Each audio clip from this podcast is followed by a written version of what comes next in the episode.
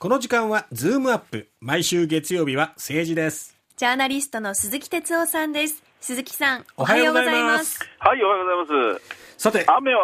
大丈夫ですか？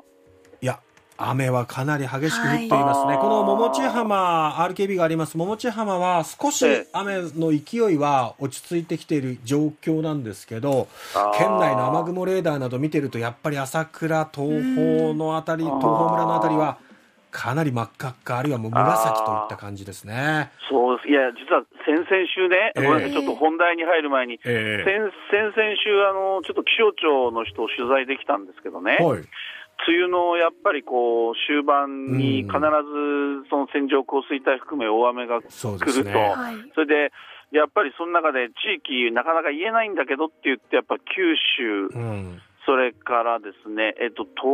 海、あとね、瀬戸内、だから山口とかそうでしょうね。だから、この辺を挙げてましたよね。で、なんかね、一つ僕びっくりしたんだけどね、はい、要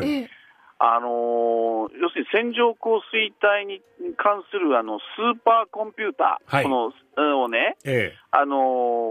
の3月に導入したっていうんですよ。おー、これ九州北部の豪雨ってこれ6年前だったでしょ、はい、それから300人ぐらいの犠牲者出した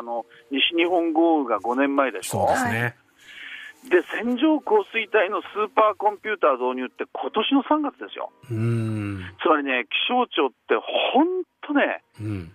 算が少ないんですよ。田畑さん、コーヒー予算って聞いたことあります？コーヒー何ですか？コーヒー、飲むコーヒー予算ね、はいはい、これ気象庁の予算のことを、気象庁の人たちなんかがちょっと自虐的に、言ってたんです。これ何年か前に。それ何かというと、気象庁の予算っていうのはここね、やっぱ10年ぐらいかな、だいたい500億600億ぐらいなんですね。これって国民の人口であると1人500円ぐらいなんですよ、つまり喫茶店でコーヒー一杯の値段ぐらいしか気象庁の予算ってないんですよ。なるほど、これだけ災害が頻発している時にね。そう。で、気象庁ってもともと文部省の中にあって、学問っていう位置づけなんですね。だからだって日本っては教育予算すごいないでしょ。だけどもうね、気象は学問じゃなくてもう危機管理ですから、人の命ですからね、戦争と一緒でしょ、だからやっぱり内閣府に置くとかね、もっと予算取るとかやらないとね、また犠牲出ますよ。いや、もう本当そうですよね。だからね、これちょっとこの豪雨きっかけに本気でちょっと政府動かないとダメだと、マイナンバーカードもそうなんですけどね、本当ね、やんなきゃいけないこと山ほどあると思いますね。ただその今出たマイナンバーカードをめぐる問題ですけども、今日の取材ですけど、いや、これはやっぱりですね、官邸を取材したり、自民党の政調を、政務調査会ですね、担当を取材すると、とにかく岸田さんがですね、このマイナンバーカードについてはもうほとんど丸投げ、河野さんに丸投げで何にもやってこなかったと、それをね、みんな言いますね。それで、ほら、本当は今年の2月だったかな、もう春前に、もうこのマイナンバーカードのいわゆるトラブルが報告されてきてたんですよね。だけど、一切、河野さんはちょっとバタバタやってたみたいだけども、岸田さんは全く、いや、現場頼むよっていう感じで手をつけなかったと。で、この前、実は総点検本部というのができましたよね。で、これは、要するに、マイナンバーカードは、これ、総務省、それから、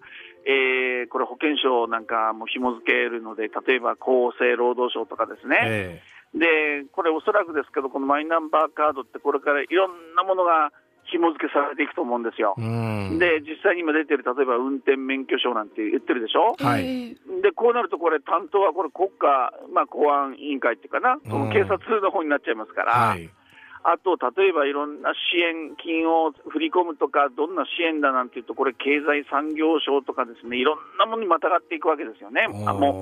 科省とかですね。ということは、俗に言う横串ですよ。つまり、一つの役所じゃなくて、いろんなものが関わってくるから、縦割りを壊していかなきゃいけない。ということは、今度の総点検本部もですね、やっぱりそういう意味では横串を刺して総務省だ厚労省だそして大丈夫かってチェックしなきゃいけないんだけど、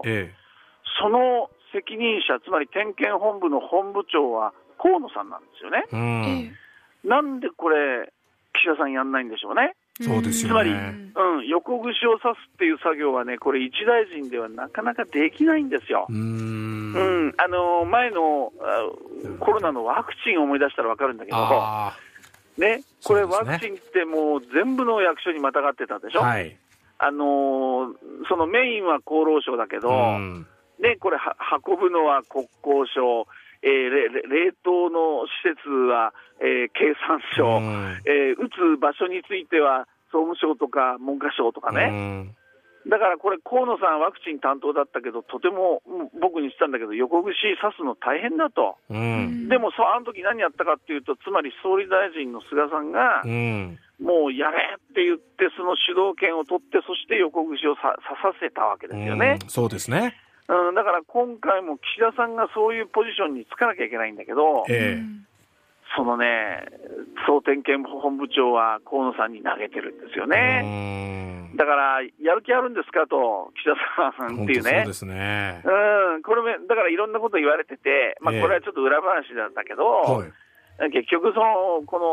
のマイナンバーカードでもしかしたらいろいろこれから問題が起きて、失敗したり見直したりする可能性もあるかもしれないと、その時の責任をね、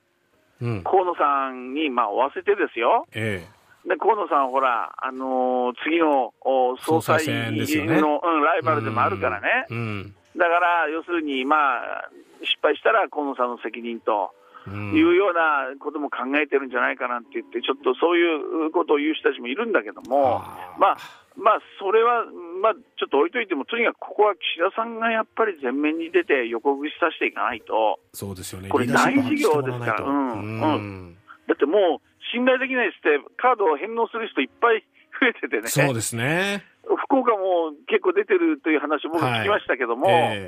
これ大阪のこの前共同通信が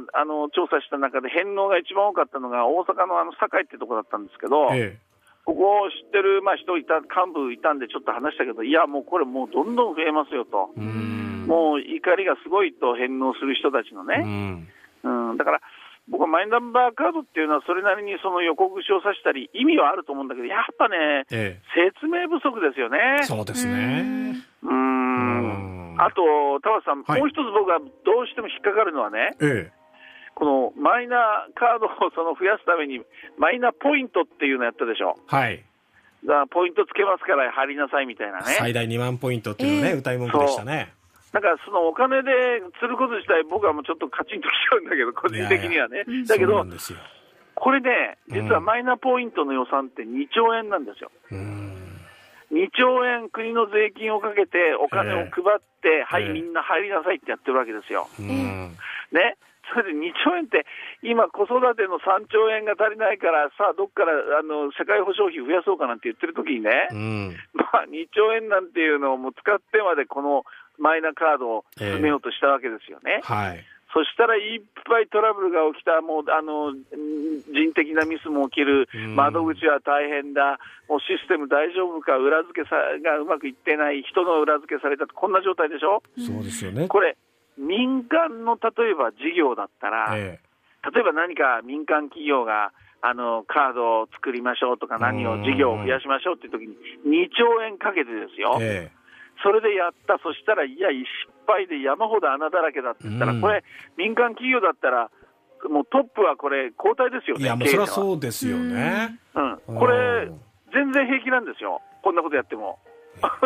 本当にしかも税金ですよ、2兆円。だからね、そうなんですよ。しかも総点検にもまたお金かかりますからね、費用が。いやかかりますよ。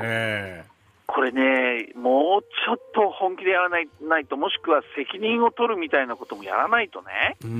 やっぱ国民としては納得できないんじゃないですか。これ本当民間企業の事業だったらこんなもんアウトでしょ。本当にね。だからやっぱり丁寧な説明、でやっぱり僕は保険証に関してはやっぱり、両方例えばもう紙の保険証も含めてしばらく行くとかですね、でやっぱり僕はもう丁寧な時間をかけるっていうことは絶対必要だと思いますね。だから、岸田さんはトップに立ってそれをやらなきゃいけないのに、総点検本部もまあ河野さんに任せてる。もう僕は外交よりまずこれをやってくださいって言いたいですけどね。わかりました。鈴木さんありがとうございました。はい、ありがとうございました。はい、どうも。ここまでジャーナリストの鈴木哲夫さんにお話を伺いました。